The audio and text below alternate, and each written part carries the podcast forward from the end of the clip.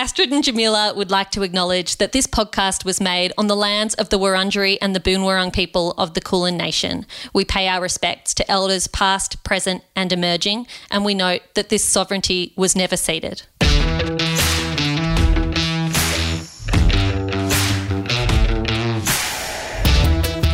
Hello and welcome to Season three of Anonymous Was a Woman. Season three, Astrid. Season three, we are here. We are. My name is Jamila Risby and I am joined by my co-host Astrid Edwards. Anonymous Was a Woman is a podcast by Future Women, and this season we are sponsored by Hachette Publishing Australia. We're very big fans of Hachette, aren't we, Astrid? They've got some incredible authors. If you take a quick look at your own bookshelf at home, or if you were to wander through a bookstore, so many great titles are by Hachette. That's right. Internationally, we're talking Noreena Hertz, Ronan Farrow, Florence Given, and then the lineup of local authors too, including friend of the podcast, Maxine Beneba Clark, Louise Milligan, Nikki Gemmell and Natasha Stott Despoja. And don't forget my favourites, Claire G. Coleman and Jessica Townsend. Astrid, I have missed you. It's been a long, hot summer. What have you been reading? Jam, I have missed you as well, particularly because I went through lockdown in Victoria only to get stuck in New South Wales. So no. I have been over the border reading out my little heart because there's very little that I can do. I picked up Barack Obama's epic autobiography. It's part one of a planned two. There are seven hundred pages. And I have to say, Jam, you political animal, I think you're going to love it. I haven't got that far. At the moment, it's being used to prop up my laptop because it is just that big and very helpful. I've been going a little bit lighter. I've been reading When the Apricots Bloom by Gina Wilkinson, which we are going to be doing for Future Women Book Club later in the year. So on the count of one, I am ahead. It's the only way in which I'm ahead in twenty twenty-one. Astrid, our theme today is belonging. Books have made me feel like I belong in a lot of my life. It has been characters or places or families like mine on the page that have made me feel more normal and made me feel seen through my life. And I think we can't underestimate the power of belonging. And we've just seen the inauguration of a new American president, Joe Biden, and that ceremony was all about belonging. That is true, Jam, but you know, who cares about the ceremony? Let's talk about Amanda Gorman. Oh, the poet. Amanda Gorman, the youngest ever poet for an inauguration. Simply stunning, not just her words, but her delivery, her performance, her message to America and the world. And not only was it just stunning, she only finished writing it a few weeks ago. This is a new poem written in the heat of the moment after the Capitol riots on the sixth of January this year. It absolutely showed, I think, the power of words, not just on the page, but the power of words performed. And so many kids will say that they don't like poetry. And for a lot of us, that goes with us, right? That, oh, I grew up at school not liking poetry. And that sticks with us going through into adulthood. When I think sometimes, or at least in my day, when they taught poetry at school, they po- taught poetry on the page. We didn't stand up and read, and we certainly didn't have anyone standing up to read who sounded like Amanda Gorman when they were reading poetry. I certainly did not. I had a lot of Shakespeare sonnets, and to be honest, I could have done with uh, fewer Shakespeare sonnets and more contemporary poetry. Watching Amanda Gorman, I thought of two things at the same time. Firstly, Maya Angelou. Maya Angelou was the poet at Bill Clinton's inauguration many years ago, and I've actually spent the last couple of months going through her seven autobiographies. I just finished five out of the seven. I will complete them very soon, Jam, when I have time. But writers can speak to an age. Poets can speak to the people. And I'm sure a lot of people just think, oh, we have to have a poet. They're going to say a poem, whatever. This is part of an inauguration. But the ability to capture the imagination of a billion people who watch that inauguration, or whatever the numbers will end up being, that is so deeply profound.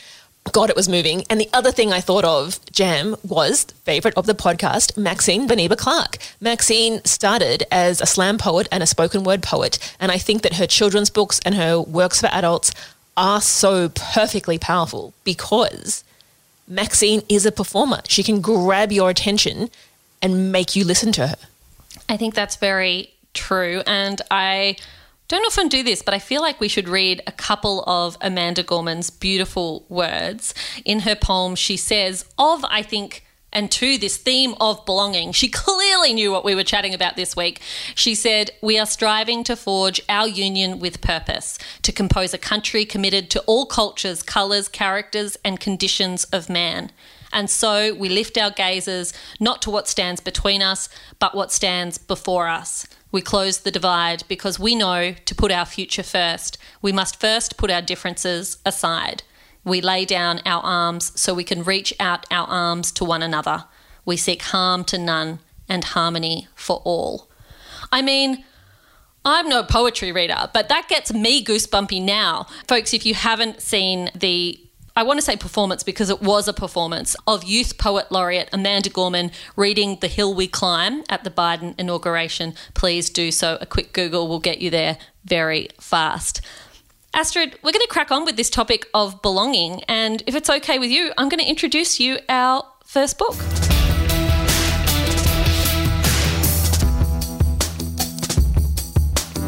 The author of our first Hachette book of the season, Astrid, is going to be no stranger to the audience because she is a television and movie star as well as author, and that is Miranda Tapsell. I'm guessing you know her.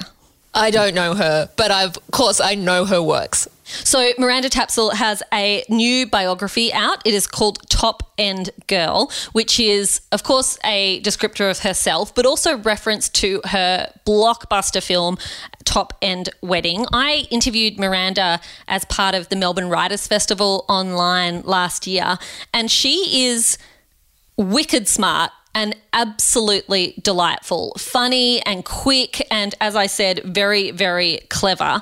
And this book is the same. It is a really lovely, easy, relaxing read, and you get transported very quickly off into Miranda's world.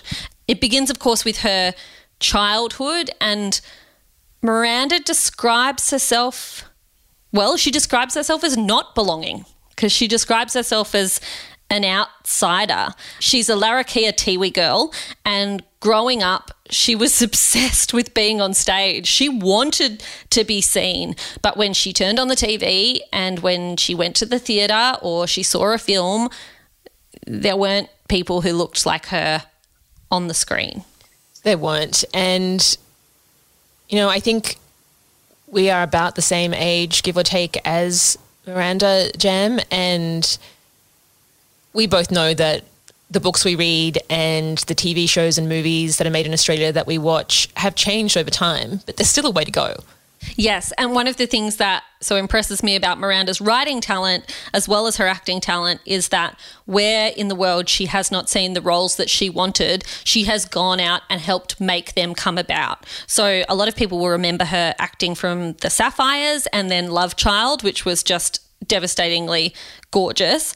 But for me, it was all about Top End Wedding, which drew so much inspiration from Miranda's life and that she was one of the co-writers of. So I will say that I do think if you enjoyed the film, you will enjoy this book. They both have that lovely lightness and humour and an exploration of issues of belonging that departs from the darkness that I think has come to personify so many works in that genre of late. And I do not say that as a criticism. I have loved and benefited from so many of those works. But it is really nice to see culture and diversity and these themes of belonging explored in a way where you leave grinning rather than leave gritting your teeth in sadness. Absolutely. This is not a heavy autobiography. This is light and fun and humorous, and I suspect has a lot of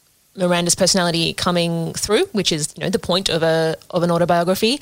I really found it interesting, you know, as we talk about representation in Australian T V and movies, you know, Miranda directly addresses this. She says that when she was just starting out and, you know, wanting to become an actor and before she'd had any opportunity or any training, she looked to people like Deborah Mailman and Leah Purcell, who had broken a few barriers before Miranda herself, and like Miranda has gone on to do, you know, Leah Purcell has never had a leading role that she didn't write for herself.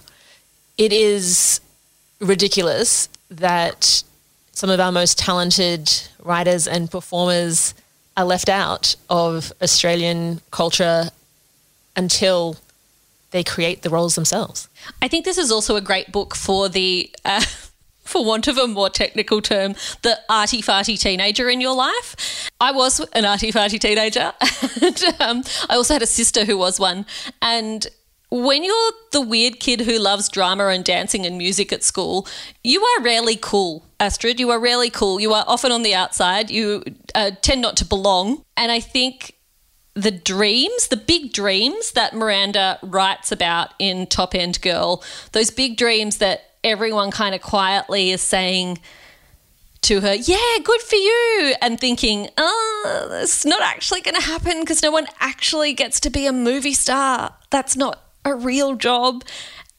You know, I think this is the kind of book you want to hand that teenager, that hungry teenager who is obsessed with their craft and reading and watching and singing and writing things and doesn't want to be told that they need to get a more sensible job and be a lawyer or a banker. This is the book for them because the big dreams are realised, and along with the artistic dreams that are realised, so are dreams of love. And I think my favourite chapter was Miranda's chapter about James, her partner, proposing to her, which includes sort of side notes from James, who is sort of co-commentating the chapter. Okay, so this is our difference. I, you are such a romantic at heart, Jam. I struggled with that chapter. It was just too romantic for me. I didn't get into it. Of course you did. But that's just me. I think most people will adore that chapter. You will. Welcome back to Anonymous Was a Woman, everybody, where Astrid and I agree on barely anything. Let's get to our second read.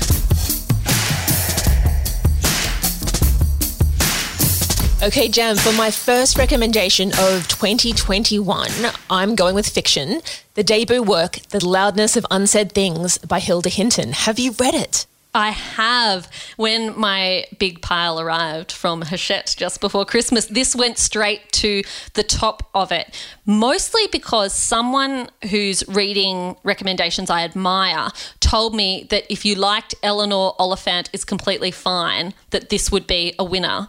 And they were too right. That is an excellent comparison. It didn't occur to me, but I did like Eleanor Oliphant Is Completely Fine. What struck me about this story is its lightness. It's it's a tender read, a gentle read. Just, you could read it on a beach, you could read it. It's just a great read wherever you are. The story is the story of Susie and Miss K. It's told in the first person, so we get a really intimate experience of Susie and Miss K, both of whom are mentioned on the blurb, and I'm not revealing anything about the story by telling you those two characters' names. For want of a better description, Susie is, you know, a troubled teenager. Her mum died by suicide. Her previously quite good relationship with her father fell apart as she went through the teenage years. She ended up living with friends' parents. She ended up becoming self-sufficient at a very young age. And eventually, as so many young people do, she ran straight into a terrible situation. On the other hand, we have Miss K. She's an older woman who actually works with troubled young people, troubled young women who have found themselves in a bit of strife. Although that might sound like a bit of a negative description, Jam, it truly is a light and uplifting read. Did you find that? Yes, I did. And I think you have hit the nail on the head with that idea of context versus tone. And I think Hilda Hinton manages that space incredibly well and in quite a sophisticated way for a debut novelist, because I don't want to say similar to Rosie Waterland's first work, because that was a work of non-fiction and it was a work of comedy. But in Rosie Waterland's first work, which is called The Anti-Cool Girl, she speaks about incredibly dark, honest, true subjects, things that happened to her, including attempted suicide by a parent and similar. But she writes in a way that she brings a lightness to the humanity and actually a hilarity to the humanity that is almost uncomfortable in black comedy. That's not what happens here, but that comparison of telling a quite a brutal story of mental illness and of feeling like an outsider most of your life and having a pretty tough beginning to life does contrast, as you say, with the lightness of the novel itself. And there's some really lovely, like, observations that I just thought were really good pieces of common sense advice. Like, I noted down at one point that Hinton says, admitting defeat is like being able to laugh at yourself, a must. And I was just like, well, what a great line. Like, you know, that's the kind of thing you could have tattooed. It is. And not only is that a great line, what a great title, The Loudness of Unsaid Things. We've all been there. We've all had those thoughts that we don't say to the person that's in the room with us and yet might be influencing our actions or our decision making. Sometimes we don't say things to our loved ones. And this book basically is, you know, three hundred pages of exploring what that is like and all of the things that we don't actually articulate, but they're the things that we feel and that make us who we are. I was quite pleased when you chose to bring this book for the theme of belonging, because I think this could have fitted into quite a number of emotionally led themes. But our protagonist, Susie, has this lovely ability to give to her friends, to the point that I have almost a childish desire to be her friend. She seeks out people who don't fit in, people who live at the margins, people who are misunderstood, and she finds ways to bond over difference and to take that difference and make it feel special rather than wrong. And I think for people who were teenagers in the eighties, nineties and noughties, as the kind of timeline of this book covers, there's something really captivating to Susie, and that kind of empathy is a superpower that she possesses despite the circumstances that she's grown up in is completely lovely, absolutely wins you over. And I found it incredibly moving. This is a book that will make you feel good to read. It's absolutely, well, it's uplifting. And I didn't know this before I read the work. I got to the end, and as I always do, I read the acknowledgements, and I didn't realise that Hilda Hinton is actually the older sister of Samuel and Connie Johnson. Did you know that before you read the work? No, I did not. So Samuel Johnson, you know, is a well-known Australian T V star, and you will recognise his voice because he's a voiceover artist. He's, you know, his voice appears everywhere. But I found out at the end that their mother died by suicide when they were all quite young, and Connie, Hilda and Samuel's sister, she had cancer when she was a teenager, and then she died of cancer a few years ago. And at the time, Hilda stayed very much out of the spotlight, but she was behind the scenes looking after Samuel and Connie.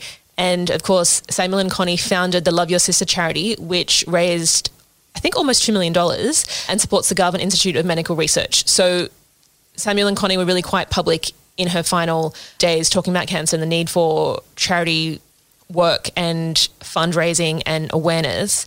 And Hilda kind of says in the acknowledgements, I was there, but I wasn't in public. And she kind of doesn't dedicate the book to Connie, but she talks to Connie in the acknowledgements. And once you read the book, you can, this is very much a fictional work, but you can't help but think that much of the novel is really informed by the personal experiences of Hilda and her family.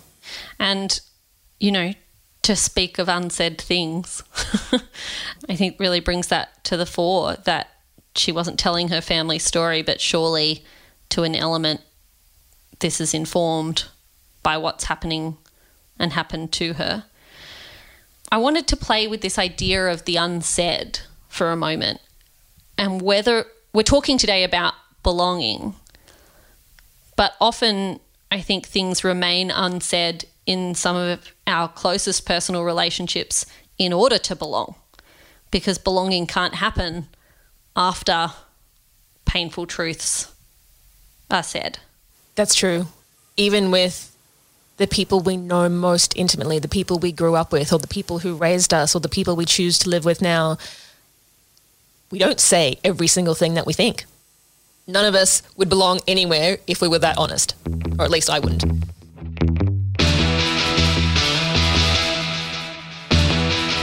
Welcome everyone to Recommendations Time, when I suggest beautiful romances that Astrid then poos all over, and then Astrid tries to make me read horrible fiction that is made up from another planet that I'm never, ever, ever going to consider. That's a little bit unfair. I would like to recommend to you, Astrid, a book that was an Observer twenty twenty Best Debut. They're pretty good at the Observer. They have some good picks, and it is Rainbow Milk by Paul Mendes, which actually was reviewed quite widely and positively, and I got drawn to because Bernadine Evaristo is on the cover endorsing it and calling it accomplished and daring, and I thought, if it's good enough for Bernadine, it's good enough for me. I think it's a coming-of-age story more than anything. It's about a teenager called Jesse McCarthy, and Jesse is trying to figure out who the hell he is, like most of us are at eighteen, nineteen. And for him, it's made somewhat more complex because he is dealing with questions of race and also questions of sexual identity. And the book explores characters who were brought up as Jehovah's Witnesses, as well as looking at class and freedom and religion in amongst all of this. So I think when you consider the young teenager that you know who is trying to find their place in the world and find out who they are and how to express themselves, young Jesse has it harder than most. He is dealing with a level of complexity that is hard to describe. I haven't read this work, Jam, but you have just sold it to me. I am not great with romance, but I do adore Bernadine Evaristo, and I will read anything that she tells me to read. So I also love your recommendations too, by the way, Jan. We're trying to get back on the same page. All right, I'm going to try and bring this lightness and this positivity to your next recommendation. Fortunately for you, Jam, today I don't have a recommendation that involves science fiction, fantasy or a different planet. However, you should know that they will be coming. Claire G. Coleman has a new work out this year, and uh, I will make you read it. But until then, my pick for today is actually Growing Up Disabled in Australia. This is an anthology edited by Carly Finlay, and it is part of the Growing Up series. So we've previously had Growing Up Aboriginal, edited by Anita Hias, Growing Up Queer, edited by Benjamin Law, Growing Up African, edited by our favourite Maxine Beneba Clark, and soon we will have Growing Up in Country Australia, edited by Rick Morton. Astrid, I am delighted you've brought this recommendation because I cannot wait to read it. Two reasons. One, it's edited by Carly Finlay and is part of a series that I have really enjoyed so far, and I've managed to get my hands on a copy of each of the books in this series, and they just keep getting better. And second, it involves a chapter from a debut author who I'm very keen to read. That's you. I was about to say, Jam, there are many debut authors in this anthology, but you are correct. I have an essay in here, and I think I might have been a little bit mad when I wrote this, Jam. It's called Who Counts as Disabled Anyway? And I talk about the fact that I have multiple sclerosis and I was diagnosed in my thirties, and it was really quite difficult, to say the least. But that's not why I'm recommending it. I am a fan of this series. I think that a series that takes the stories of Australians, whether they be famous or not, whether they be debut authors or established writers, takes their stories and puts them in an anthology series that continues to have money behind it, is just beautiful. I highly recommend the entire series to everybody. And of course, in February, we have Growing Up Disabled in Australia, but all of them, they are absolutely perfect presents and they are perfect reads. Yeah, I think what's great about this series is they're a read that makes individuals in our society feel seen, despite potential discrimination and barriers they faced while they were growing up. There's something about seeing and reading someone's true story written on the page and having those moments where you go, yeah, I felt that happened to me. I felt like that. There's something so special about that. So I think it's a, it's an incredible gift. And then at the same time, I think it's just as important that people who aren't disabled read a book like this, that people who don't live in regional or country Australia read the one that's forthcoming later in the year. It's also about empathy and understanding experiences that aren't your own, which is what belonging is all about.